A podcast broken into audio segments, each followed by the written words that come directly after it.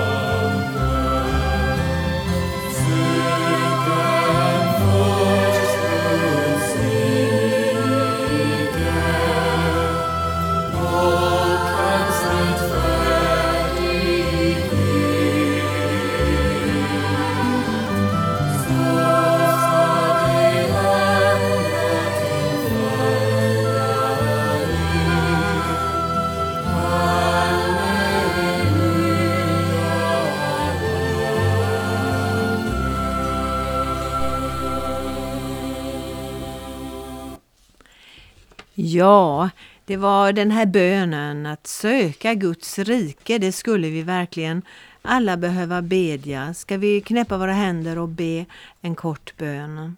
Herre, vi vill söka ditt rike och din rättfärdighet. Vi vill att du ska möta våra hjärtan, varenda en som lyssnar. Att eh, vi får tänka på dig och vi får öppna vårt inre för dig. Tack att du hör våra böner i Jesu namn. Amen. Ja, förra, förra veckan så ehm, läste jag ett brev jag fick vid nyår. Faderns kärleksbrev står det. Ja, det är någon som har satt ihop bibelversar om Gud, Fadern och hans kärlek till oss. Och jag tänkte jag skulle fortsätta att läsa det brevet.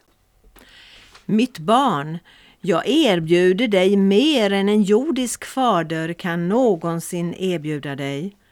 För jag är den fullkomliga fadern. Varje fullkomlig gåva som du får kommer från min hand. För jag är din försörjare och möter alla dina behov. Min plan för din framtid har alltid varit fylld med hopp. Jag älskar dig med evig kärlek. Mina tankar om dig är lika talösa som strand, sandkornen på stranden. Jag fröjdar mig över dig med jubel. Jag vill aldrig sluta göra dig gott. För du är min dyrbara egendom. Om jag vi, och jag vill visa dig stora förunderliga ting. När du söker mig med hela ditt hjärta skall du finna mig. Ha din lust i mig och jag vill ge dig vad ditt hjärta begär. För det var jag som gav dig denna önskan. Jag förmår göra långt mer än du kan föreställa dig. För jag är din största uppmuntran. Jag är också Fadern som tröstar dig i alla dina svårigheter. Jag hör dig och räddar dig ur all nöd. Som en herde bär ett famn bär jag dig tätt intill mitt hjärta och en dag skall jag torka alla dina tårar från dina ögon. Jag är din far och jag älskar dig liksom jag älskar min son Jesus. För min kärlek till dig är uppenbarad i Jesus. Han är en, för, en avbild av mitt väsen. Han kom till för att visa att jag är för dig och inte emot dig. Jesus gav sitt liv för att du och jag kan försonas. Hans stöd var det yttersta uttrycket av min kärlek till dig. Jag gav upp det jag älskade för att vinna din kärlek. Om du tar emot min son som en gåva så tar du också emot mig. Och ingenting skulle någonsin kunna skilja dig från min kärlek. Vänd om och kom hem och det ska bli fest i himmelen. Jag har alltid varit din far och skall alltid förbli din far. Mina, min fråga är, vill du vara mitt barn? Jag väntar på dig. Ja, så kan vi uttrycka Faderns kärlek och Faderns omsorg om oss människor. Ja, så stor är hans kärlek. Det den bibelsvers som vi ofta, kanske du oftast har hört, det är Johannes 3 och 16. Och tänk att det inte stod stå här, ty så älskade Gud det rika. Eller ty så älskade Gud det berömda. Eller det smala. Det står inte så. Inte heller står det ty så älskade Gud européerna eller afrikanerna det nyktra eller framgångsrika, det unga eller det gamla. Nej, när vi läser Johannes 3 och 16 läser vi helt enkelt ty så älskade Gud världen. Hur stor är Guds kärlek? Jo, stor nog för hela världen och då är vi alla inkluderade i Guds kärlek. Det är ett citat ifrån boken Kaffestunder med Mark, Max Lucado. Och han, gör, han berättar, han gör en berättelse också här i detta ämne. Han berättar Joe Albright är en rättvis och orädd ranchägare från West Texas. Där jag växte upp, där visste alla vem han var. En av jo, Jos söner, James, och jag var bästa vänner i high school. Vi spelade fotboll tillsammans. En fredagkväll efter bortamatch bjöd, Max, eh, bjöd James hem mig. Klockan var långt efter midnatt när vi kom in på hans mark. Han hade inte berättat för sin pappa att han skulle ta med sig någon hem. Mr Albright kände inte till mig eller mitt fordon så när jag klev ur bilen utanför hans hus satte han på en strålkastare och riktade rätt i mitt ansikte. Och genom det bländande ljusskenet såg jag det här hindret, denna man som stod där. Och jag hörde hans djupa röst. Vem är du? Och jag svarade häftigt. Mina tankar flyttade sig lika snabbt som kall honung. Jag började säga mitt namn men tystnade. Mr Albright kände inte, kände inte mig. Mitt enda hopp var att James skulle tala ut. Det var som en glaciär hade kunnat smälta innan han gjorde det. Till slut förde han min talan.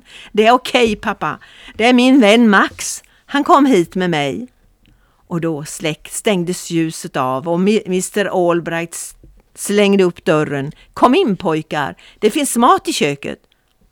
Vad var det som hade förändrats? Vad, vad var det som gjorde att Mr Albright stängde av ljuset? Ett faktum. Jag hade spelat fotboll med hans son. Min plötsliga säkerhet hade ingenting att göra med mina talanger eller gåvor. Men jag kände hans son. Av samma orsak behöver du aldrig frukta Guds dom, inte idag, inte på domedagen. Jesus i glansen av Gud talar i ditt ställe. Det är min vän, säger han. Och när han gör det, då öppnas dörren till himmelen. Jag tycker den här berättelsen visar hur vi genom Jesus verkligen har tillgång till härligheten. Nu vill jag ta med dig till en berättelse om en chefsdomare vid Högsta domstolen som kommer till insikt om vad som är det viktigaste valet en människa kan göra. Och som du förstår så är det inte våra dagars högsta domstol jag talar om utan det är en berättelse ifrån Bibeln och en laglärd som var medlem utav Stora rådet. Han hette Nikodemus. Och det här Stora rådet eh, det var den högsta domsinstansen där i Jerusalem på Jesu tid och hade 71 ledamöter. Eh, ja, Nikodemus var chefsdomare och rådman där. Och eh, det här Sanedrin som det hette var ju en religiös domstol och därför så kunde de döma i olika religiösa frågor. Och eh, de sökte ibland, ja vid några tillfällen, finna fel i Jesu undervisning och sökte falska vittnesbörd. Och eh, mot slutet så lät de binda Jesus och förde honom till Pilatus. De kunde inte själva döma Jesus till korsfästelse, men de kunde utlämna honom till detta. Ja, hur reagerade då Nikodemus i den här situationen? Ja, eh, vi får ta med eh, oss till eh, ja, betydligt längre fram när Jesus hade dött. Då står det om Nikodemus igen. Och det berättas om honom att han tillsammans med en annan kollega i Stora rådet, Josef från Arimatea, begravde Jesus i en ny klippgrav som Josef hade låtit hugga ut till sig själv och hans ättlingar. Ja, det står också att Josef från Arimatea var en rik man och att han var en Jesu efterföljare i hemlighet av fruktan för de andra i Stora rådet. Ja, förföljelser av dem som tror på Jesus, det är ju någonting som fortfarande är eh, en verklighet för många i olika länder på vår jord. Och man talar ibland om de underjordiska församlingarna, det vill säga kristna gemenskaper som eh, måste äga rum i hemlighet. Och så var det ju också i församlingens första tid i Rom där de troende fick samlas i katakomberna nere i de här gravkamrarna eh, och gallerierna där de kunde finna en plats där de kunde samlas i hemlighet. Ja, men det stod ju alltså att Josef från Arimatea hade blivit en lärjunge till Jesus av hemlighet. Han eh, samtyckte inte till korsfästelsen och säkerligen inte Nikodemus heller.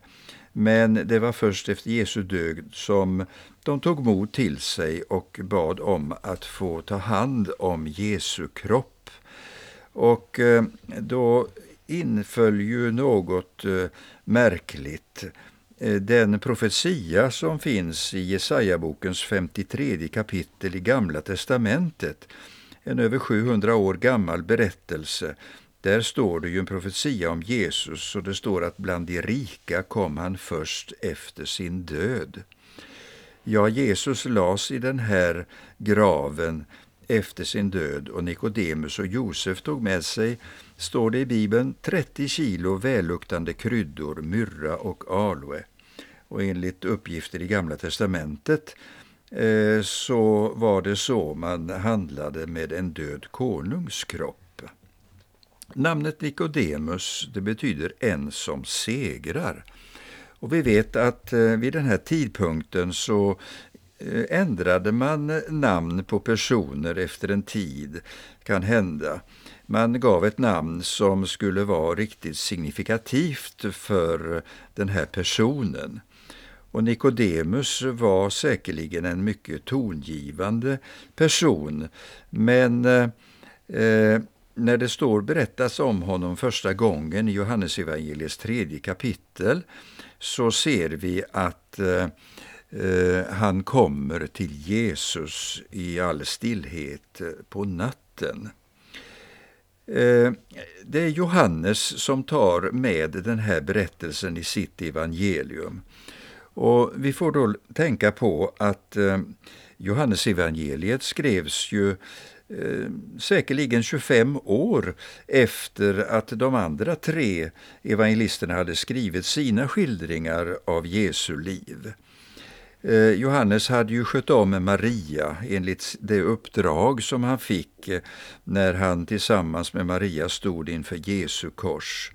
Och eh, han hade säkerligen ofta samtalat med henne och jag tycker det är väldigt intressant att få delge den tanken just i sådana här sammanhang. Eh, det är så att eh, omedelbart efter uppståndelsen och himmelsfärden så finner vi Johannes och Petrus aktiva. De befinner sig vid templet, vid den så kallade sköna porten. Och den lame mannen som ligger där ropar om en allmosa och vill få hjälp, vill få någon ekonomisk hjälp i sin svåra situation.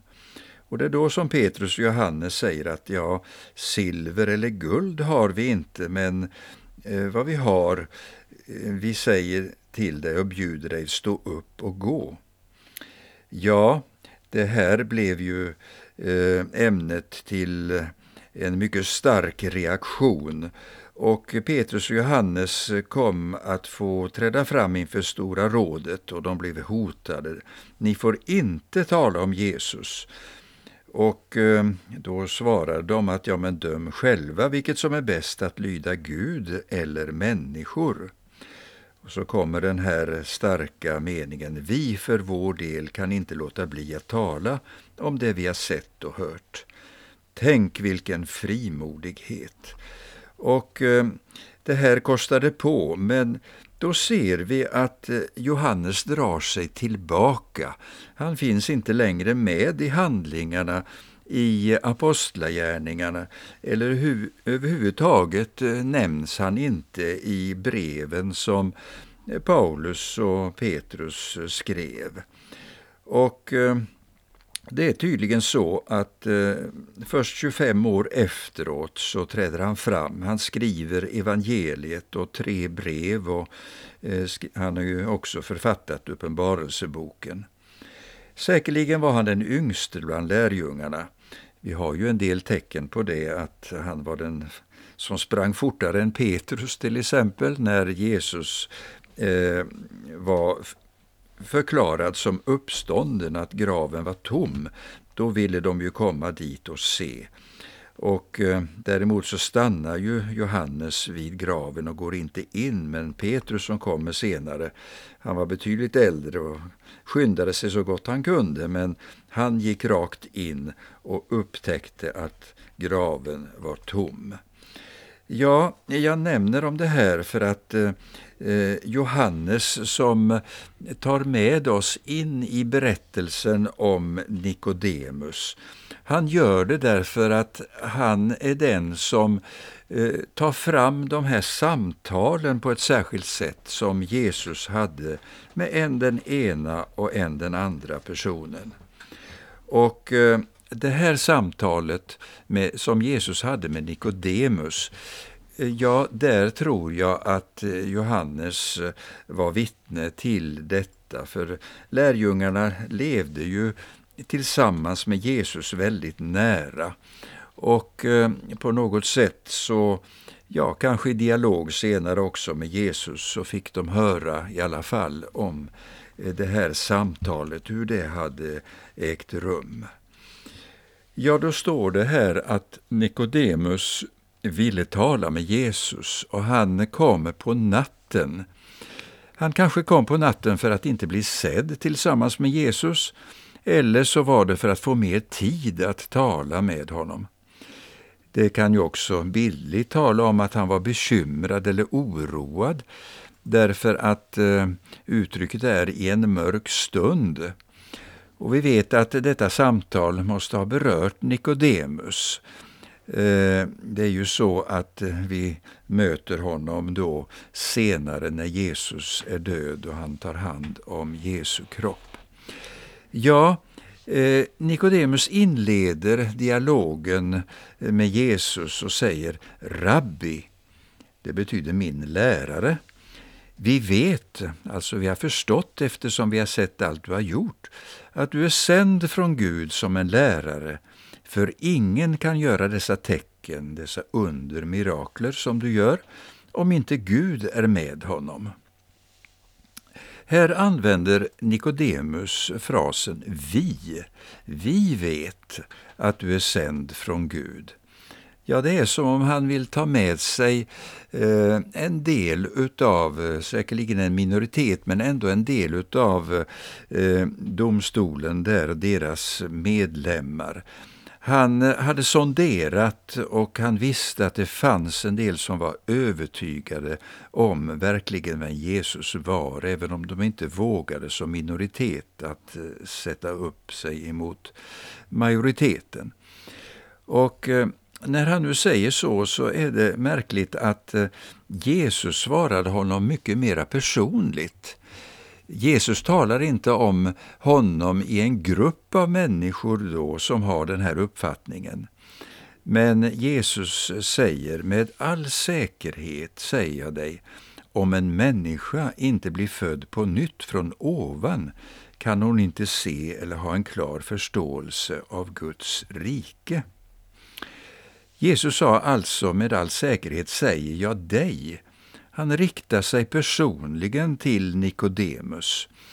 Och det här eh, uttrycket eh, med all säkerhet, ja det är en av bibelöversättningarna som eh, uttrycker det så. Egentligen står det Amen, amen säger jag dig. Och på en del ställen så översätts det ju med sannerligen, sannerligen säger jag dig. Det är någonting väsentligt. Det var ett eh, uttryck eh, som man hade på den tiden för att verkligen understryka en stor sanning. Och Jesus säger om en människa inte blir född på nytt eller från ovan kan hon inte se, ha en klar förståelse av Guds rike. Ja, Nikodemus svarade, men hur kan en människa födas när han är gammal? Man kan väl inte komma in i sin mors mage och födas igen, eller hur? Det är ju omöjligt alltså. Och eh, då känner vi ju väl till det här samtalet, hur eh, Jesus försöker få honom att förstå att eh, det är inte den vanliga födelsen det gäller, det är inte den fysiska födelsen utan det är en andlig verklighet som Nikodemus behöver få förståelse för. Och då säger han ju det, Jesus, att eh, eh kan, om en människa inte blir född på nytt kan hon inte se Guds rike och förstå Guds rike. Ja, vad är då Guds rike? Ja, vi som troende, vi upplever redan idag att vi är med i Guds rike. I den här församlingsgemenskapen som vi har, där upplever vi verkligen att Gud är med oss, tillsammans med oss. Gudsriket har kommit, men naturligtvis så är det så att Gudsriket också kommer att eh, manifesteras på ett verkligt och starkt sätt en dag när Jesus kommer tillbaka. Eh, Ja, om en människa har blivit född av vatten, säger Jesus, och ande, om hon inte har blivit född på det sättet, då kan hon inte komma in i Guds rike. Ja, det här med att bli född av vatten eh, och ande, det har eh, tolkats lite olika i olika tider. Men jag brukar tänka på det som Paulus säger i Efesierbrevet, att eh, vi behöver få uppleva ett eh, reningsbad i kraft av ordet. Och eh, Gudsordet är som ett vatten som verkligen tvår oss och där vi känner att vi får rening. Och så är det, jag upplever det för egen del, att eh, när man går till Guds ordet så får man uppleva verkligen att eh, man känner sig renad i gemenskapen med Herren. Det är en bild utav detta att bli född av vatten, att få del utav Gudsordet med alla dess löften. Och det står om den helige Ande, att vi behöver få del utav det. Och tänk vad rikt det är att få del utav Guds eh, egen person i sitt liv. Ska vi lyssna till sången Villigt kommer ditt folk. Jag hoppas att du som lyssnar verkligen kan ta det här till dig. Vi kommer i en kommande sändning att fortsätta att samtala om Nikodemus en del och vad Jesus undervisade honom om. Men eh, nu har du också du kunskap om att du behöver nalkas Gud, du behöver få uppleva detta som Bibeln kallar för nya födelsen. Och det är eh, många som har fått komma till tro. Och denna dag, när eh, du lyssnar till detta ska du veta att det är många tusen människor över vår värld som har fått del av det budskapet och vi lyssnar till sången Villigt kommer ditt folk.